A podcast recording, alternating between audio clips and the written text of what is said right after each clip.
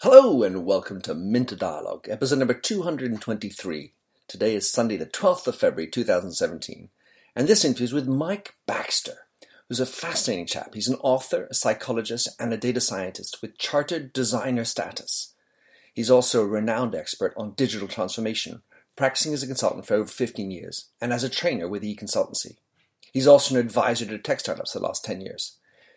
In any digital transformation process, getting organizational alignment is always a major challenge. Mike's new initiative, Goal Atlas, sets about helping solve that problem. In this podcast, we discuss the state of the state of digital transformation, find out some keen insights about how organizations can accelerate their digital transformation program, and the craft of great goal setting and achievement.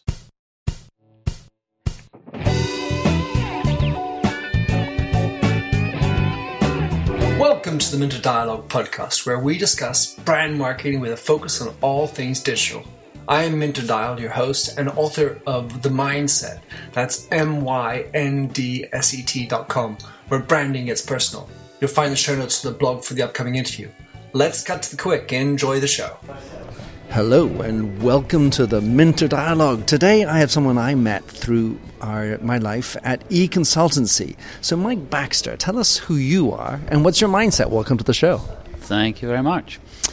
So, let's start with the mindset and we'll come back to who I am in just a moment. So, I started off life as a scientist. And I think probably because of that, I have a pretty passionate belief that there is a truth about most things.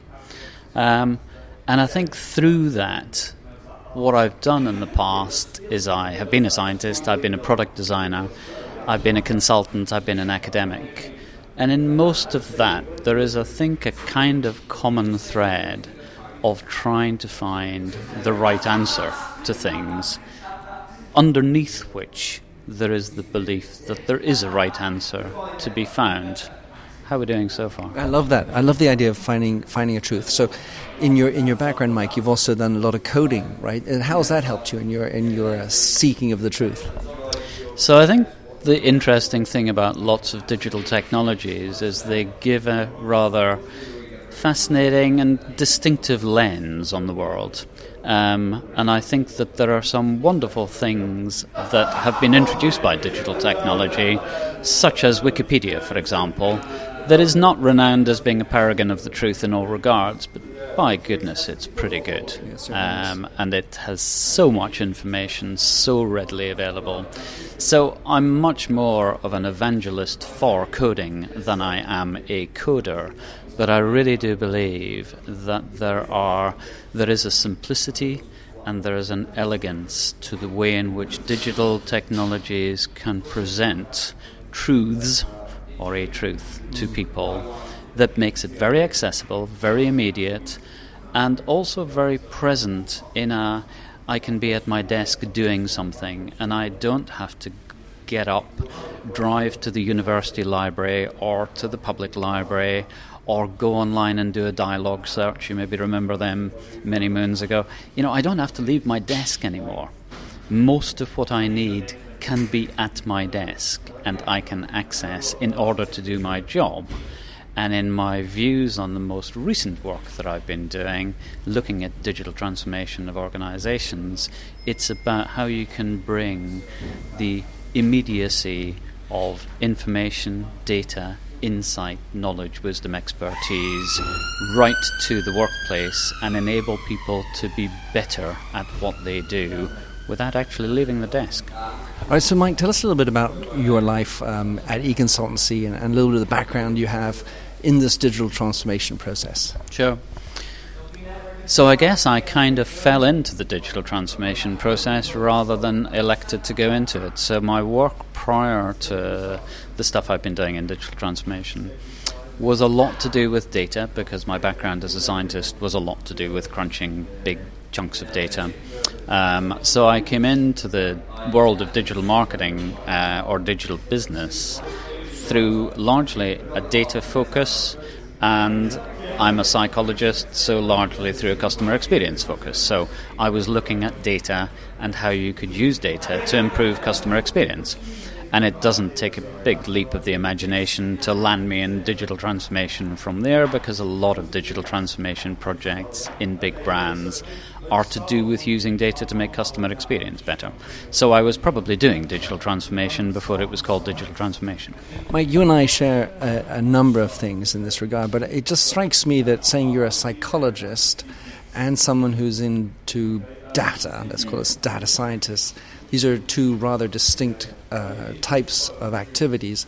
To what extent do you think that we actually need a lot more crossover type of personalities in management, or should we still be having specific, strong expertises, singular expertises?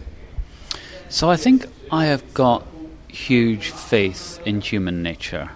And I think that our educational system, I've got two teenage kids right now coming out the end of it. Fortunately, they have survived. Um, but they, I think, push people into silos that are pretty unnatural. You know, my kids, when they were five years old, would never have even understood the question are you mostly a historian, or are you an artist, or are you a mathematician? You know, they were all of them. And I think we are all all of them, but education forces us into the tradition of silos and disciplines. Mm-hmm. Labels. Labels. And I have much greater faith that new education, new information, new availability of knowledge, um, I can become a so called expert in all sorts of arcane disciplines because I can jump onto the internet and find a course probably taught by Harvard in one of them. So I don't actually have a great deal of belief in the fact that we are creatures of narrow disciplines. I think we are creatures, multidisciplinary creatures that have, by tradition, by education, and by workplace habits Yep. been forced into silos, and I think there's a huge amount of railing against that. I think a lot of the stuff we characterize as what's all, what are all these millennials doing? I think mm-hmm. they're rebelling against the fact that they don't want to be pushed into the boxes that you and I were pushed into when we were their age. Get you. All right, so Mike, uh, a lot of in digital, there's a lot that can go in just already into the word digital. In new tech, what are the things that excite you these days? I mean, there seems to be so many things, but what are the ones that you would pull out to be the, the cool Sure. things?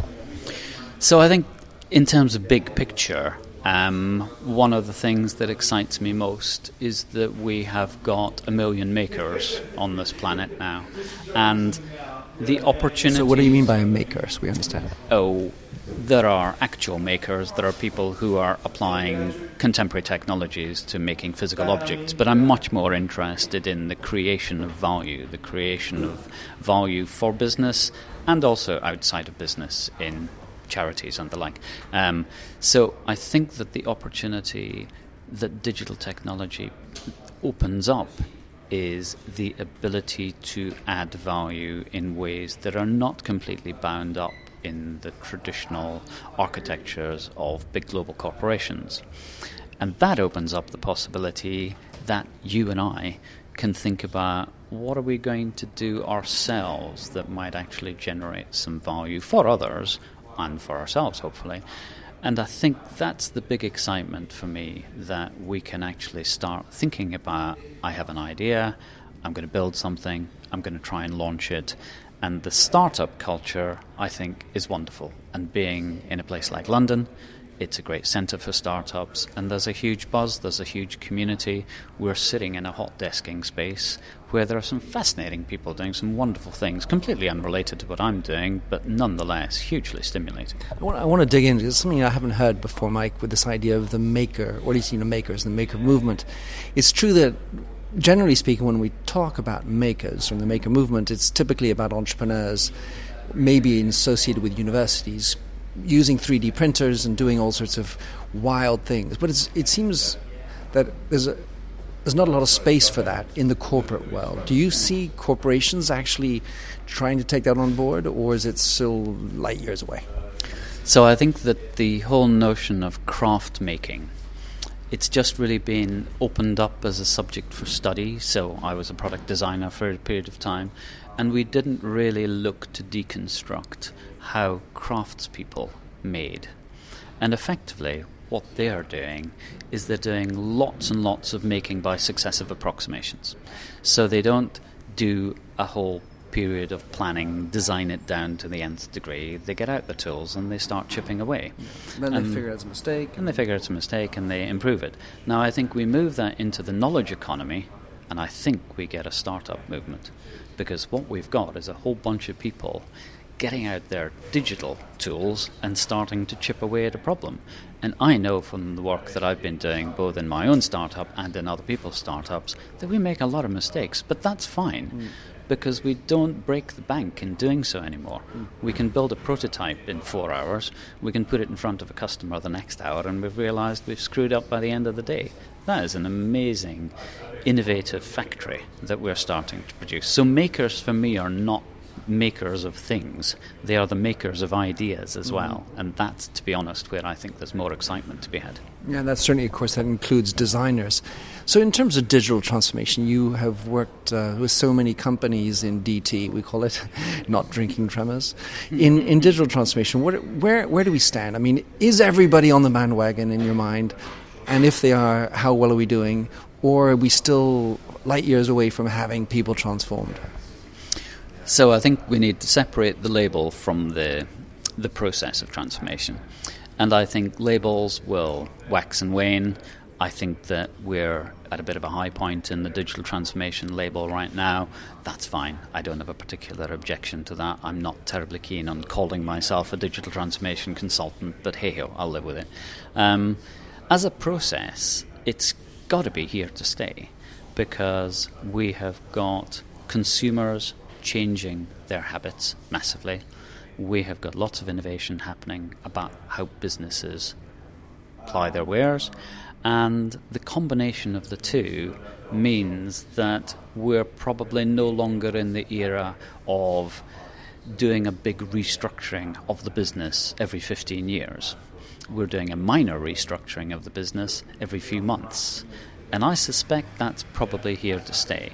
We've got to try and find a new normal which takes advantage of the ability to scale, takes advantage of the ability to do things in similar ways for similar purposes, but we've also got to be very aware of how we innovate, how we keep pace with changes driven by consumers, changes driven by technology, and changes driven by competitors. And if we accept that as the new normal, whether we call it digital transformation or not, I don't frankly care. But I think that continuous evolution and, if you like, transformation is something businesses just need to find ways of coping with. To listen to you, Mike, I, I, I think of the common or the difference between business model and operating model. A lot of times people say, especially looking at entrepreneurs, how they're disrupting the business models. Yet, if you're in a large company, let's say Shell, BP, or Barclays, or whoever, there is a business model component to being to being changed. But to hear you, especially when you're talking about this iterative, uh, three, every three month type of process, it's more of an operating model change that big businesses need to think about rather than the business model side. How do you react to that? So I like to think that the faster we change, the the better and more robust the connections have to be between the top of the organization and the people who are actually making the change happen. Now, one of the difficulties with big hierarchical organizations is that that linkage is either broken or it's so stretched it takes a long time for information to flow up the organization and flow down the organization. That's a problem. And I think that we need to make sure that we have enough flexibility that the operating model can keep doing the good stuff but be responsive to change for the stuff that either isn't working or needs to work differently. But that's no good if the senior management team either don't know about it or are pulling in a totally different direction. So, my little piece of evangelism that I'm doing right now is trying to say we really need to get that connection working better. We need to join the top and the middle and the bottom of the organization much, much more closely together so that the people who are interacting with customers can feed information up the line and the people at the top of the organization are so much better informed that they can steer the ship in a more nuanced way, in a more responsive, in a more agile way, if we want to do buzzword bingo, um, and make sure that the communication from the strategic to the operational is much tighter, much more cohesive, and much more responsive. And this is where we're going to get into Goal Atlas, your project. But but just before we do that, when let's say a lot of literature you read out there, we say, well, it's top down or it's bottom up change. And uh, so, first of all, are you, are you in one of those two camps? Uh, and then, second of all, if whichever camp you choose, how do you make that happen in, in concrete terms? Mm. So, firstly, I would rather there were three camps than two. So, I think some of the most effective change can sometimes be middle out. So, you have team leads who are in intimate day to day contact with the people on the phones, the people talking to the customers, the people making the product. And the team leads are often in a great position to abstract that little bit of distance away from the hurly burly and what is today's problem. We're not interested in today's problem, we want to know this year's problem. Mm-hmm. So if I was to place myself somewhere, I would say I'm in the middle out rather than the bottom up or top down because the middle out, I think, is a really ignored part of the organization. Yeah. They are a huge font of knowledge mm. in the organization because they're connected to both ends. Right. They have their connections up into the senior management and the boardroom, but they've also got connections down on the ground floor. And I think if I was to think about where do we want to put a huge amount of effort in re educating our workforce, that middle band of team leaders is just ripe for improvement. Mm.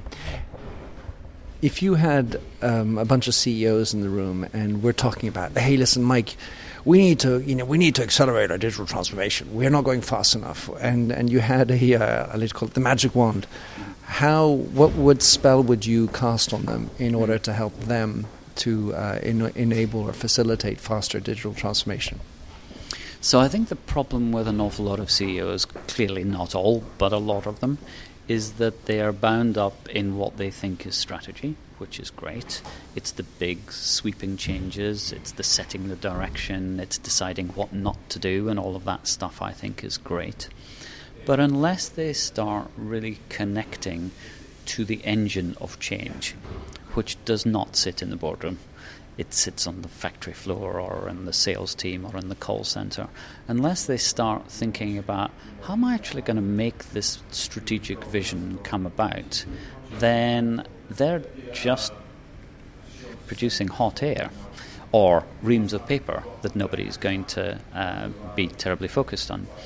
And I really like the notions um, of um, looking at strategy as action planning and not strategy as thinking and vision and mission, but what are we actually going to do? Richard Rumelt, Good Strategy, Bad Strategy, brilliant book, love it bits. He is entirely focused on what are we actually going to do? How do we turn strategy into action? And how do we differentiate the action we are going to do from the action we are deliberately and meticulously going to set aside because we don't have time to do everything. And I think that sort of notion of strategy into action is firstly where I feel a lot of the strategy gurus are going, but it also gets us far more in touch with a kind of agile, responsive organization. Because if you've got your head in the clouds and you're just thinking strategy and you're not thinking strategy into action, you're not actually going to go into the call center and say, hold on a minute, that thing that you just said to that customer is running completely in the face of what I think is the direction that we're going in. You know, it doesn't become actionable. Yeah, it's very much like when we look at culture. There you often, well, let's say that there are words on the on the wall saying that our culture is this ABC. Mm and yet, of course, reality is culture is more about the habits, the actions, the vocabulary that's being used, and how, how people are op- acting together. And so, when you want to enact change, it needs to be on the de facto type of behaviors you're seeing as opposed to sort of some pie in the sky thing. So, it's really about bringing that action into the nuts, the nitty gritty of the organization. Yes, so for me, culture means a predisposition to action. And if we think of, you know, how did culture change the path of human history? Well, it was because we made better axes out of stone. So, you know, it wasn't some abstract notion of art and literature. It was actually that we did things in a different way. We started making stone axes in a better way so they cut better. That was culture in our origins, and I don't actually think it's any different now. Culture is a predisposition to action. So, how do you measure culture change? Are people doing things differently? Brilliant. So, now your project is called Goal Atlas, and so I've had a chance to look at it. Sarah showed me some, and it's it's about how to break down goals and bring them down through the organization. Is it not? It is. So it'll try and take a very structured and a very logical approach to saying, here are some big goals. You could start at the bottom and say, here are some operational goals, but let's start at the top for the sake of argument. Here are some big goals. What we need to do is it'd be quite nice if we knew why we were doing them. So we might want to link them up to some higher goals, but never mind that meantime. We now want to drill down and we want to turn these goals into actions all the way through the organization. Because the only way the high level goals are going to come about is if we have got a whole bunch of people in the call center on the shop floor pulling in the same direction. If they're all pulling in different directions, as so often happens, there'll be progress made in one space and it'll be counteracted by um, something happening that is dis- disadvantageous in another place. So alignment is key. There is a logic to breaking goals down. You can start asking the question here is a goal, how am I going to do it? But the answer to those questions of how should in themselves add up to make that higher goal complete. So if I say I want to achieve goal X and I'm going to do it by goals 1, 2, 3, and 4. You should be able to ask yourself the question if I do these four sub goals, is X going to come about? Because if it isn't, you've got a goal missing. Right, so there, in, in, the, in the realm of uh, rebuttals, some goals are, or some functions anyway, are by definition at odds with one another. Take um, finance they obviously want to do the top line, but they tend to like to look at how they're cutting the bottom line and we're bringing in our, our you know, our, our profitability. Marketing is all about creating value. Sales is just about creating the dollars, and and these don't necessarily. Sometimes they're absolutely at odds with one another, because they they just don't fit by by nature. So how do you break that down? So if you have divergent goals, you have to start questioning what purpose they are jointly serving, because if you are arguing that marketing and sales have got different goals, at a certain level in the organization, I think you can make that case pretty compellingly.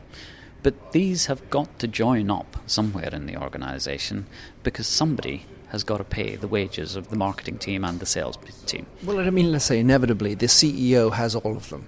The CEO, it's the buck stops here. I, ha- I have the top and bottom line. I have to achieve all our objectives that the shareholders have asked me. So that person is inevitably the one that crystallizes all of them. But as it's broken down into specific goals and actions that each of them need to do, it somehow loses the plot. So I would just come back to the fact that an organization is generally there for a primary purpose. And business organizations are generally there to make money at some level or the other. Now, surely marketing and sales are both contributing to making money. Is it beyond the wit of man to work out how to get them to do so in a way that is synergistic rather than competitive? Now, I know that there may be some advantages in setting Team A off against Team B. That's fine, and that will almost certainly serve certain purposes. But at a certain level in the organisation, they've got to come back together. Or you don't have one organisation, you've got two organisations trying to tear each other apart. So I just think that we've got to come back beyond the notion that there are somewhat divergent goals and not focus so much about the divergence. Start thinking about how do we build a strategy that maximizes the convergence and minimizes the divergence.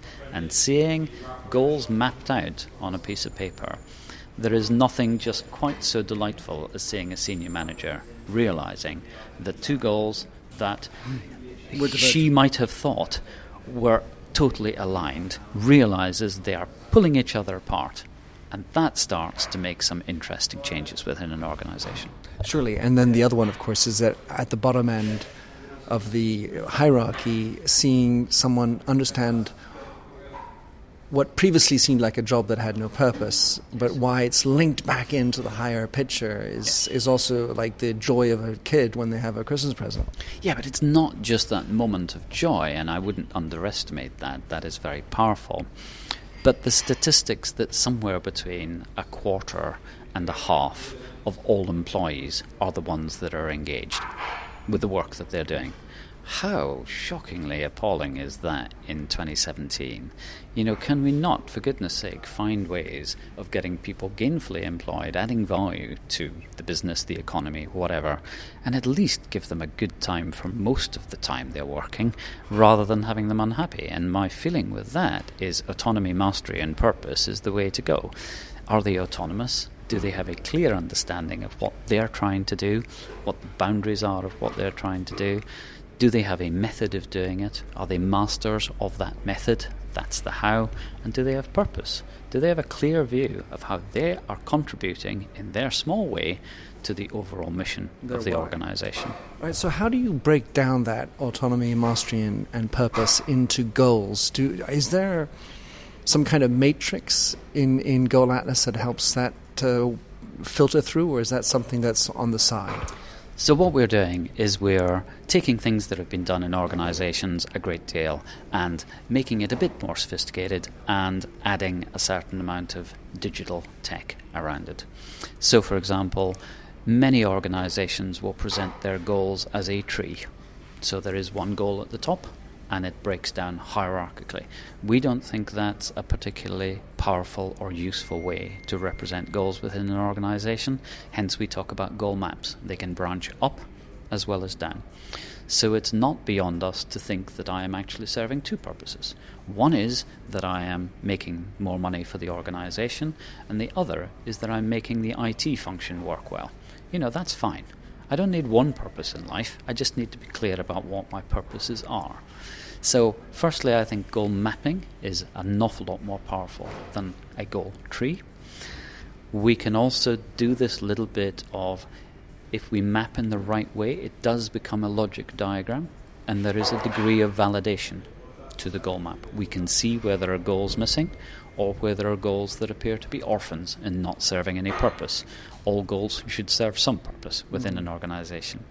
And then the digital tech that we can apply is we can start looking at if I have a goal, is that the kind of goal that is a key performance indicator for the organization? If I achieve my goal, am I really moving the organization on? And from a whole organizational point of view, we can sprinkle targets over these goals. We can assign them to people. We can plug in automated tools that will track progress towards goals if we want through APIs. We can attach learning resources to goals. So the digital magic that goes on around it is not terribly magical in terms of 21st century technology, but it does pull all the information right in front of the person that is trying to sit at their desk and achieve their goal. They don't have to go off and do the training course, they don't have to go and ask permission. Because we can take standards, policies, learning resources, and data to them and relate that to their goal that they're trying to achieve.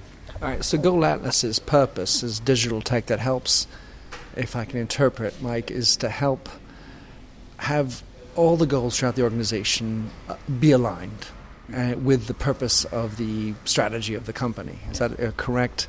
All right. So then, what does it take for a goal atlas to succeed when you install it in a company? So, I think that one of the key issues is the thing that you're trying to achieve with Goal Atlas. So, this is not necessarily the panacea for organizing an entire organization. Where we think it is of particular value is when either a bit of the organization or potentially the entire organization is going through quite a process of rapid change. Because under these circumstances, methods and purpose are particularly important. You know, if I've been doing my same job for the past five years, I pretty know, much know how to do it.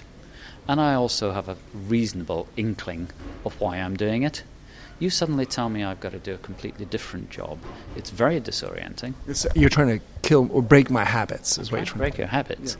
And I want to break your habits without breaking you. Hmm. So, therefore, to locate your new role within some sort of organizational framework so I can see that me taking the time and the energy to learn all these new things that you're requiring of me, I can see that that is purposeful.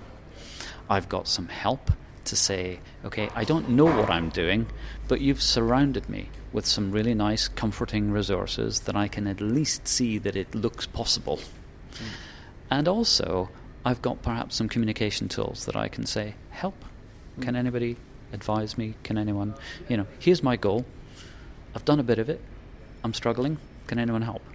And you can start building a community. You can see people that have got similar goals to you and perhaps start having some interesting conversations, possibly even face to face. Doesn't have to be through the digital tech. In, in, terms of practical matters, Mike, this is a plug and play into systems or not? How do, in other words, if I if I'm looking, I'm the IT guy, and I have already, let's say, Microsoft Office or whatever Google Suite involved. Uh, how does it interface, interact? I mean, give me a little bit of the spectrum because I mean, let's say you know, I, some companies use SAP not just for invoicing, but for my my um, salary pay and where there's obviously a link with bonuses that you know tied in. So where how does that fit in? So we're very clear that we do not want to build the software tool that runs the entire organization.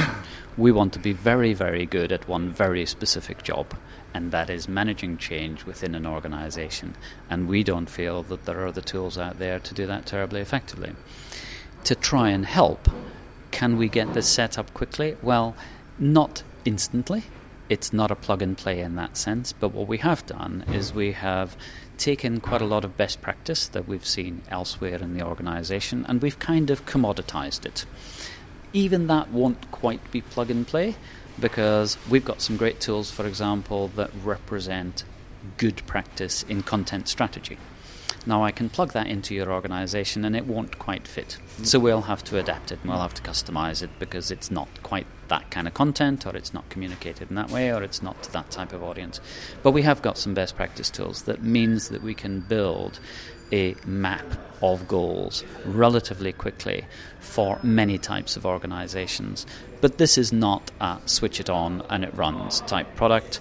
And I would hope that everybody who is serious about doing digital transformation would realize that if I said it was, I wouldn't really be telling the truth. Brilliant, Mike.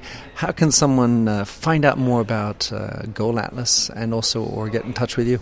Sure. Well, goalatlas.com. All the details are on there. It's very much a quick introduction, so have a quick look and get in touch with Sarah, who's our main point of contact for clients, and let's have a chat. And how do we get in touch with Sarah? uh, email address on the goalatlas.com, but sarah at goalatlas.com. Brilliant. I'll take care of all that. Great. Thanks for having the, you coming on the show, Mike, and I look forward to following your adventures in the Goal Atlas. Thank you. Thanks for having listened to this recording of the Minter Dialogue Show. You'll find the show notes on themyndset.com. That's mindset with a Y, where you can also sign up for my weekly newsletter at forward slash subscribe if you like the show, please do rate it in iTunes. That really makes my day. Happy trails and enjoy Josh Sachs's Painted Fingers. Oh, fill me with all your colors any different way of the gray and heal me with all your imperfections that you mention in your lack of self secure.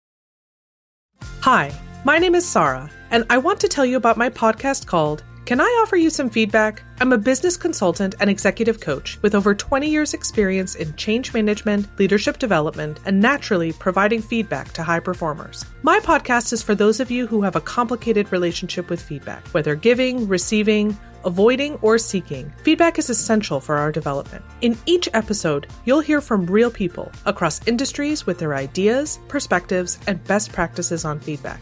I'll also be sharing business bites with you simple explanations of organizational tools, management techniques, and leadership philosophies that will help you and your businesses thrive. You can listen to Can I Offer You Some Feedback on your favorite podcast app or learn more at evergreenpodcasts.com.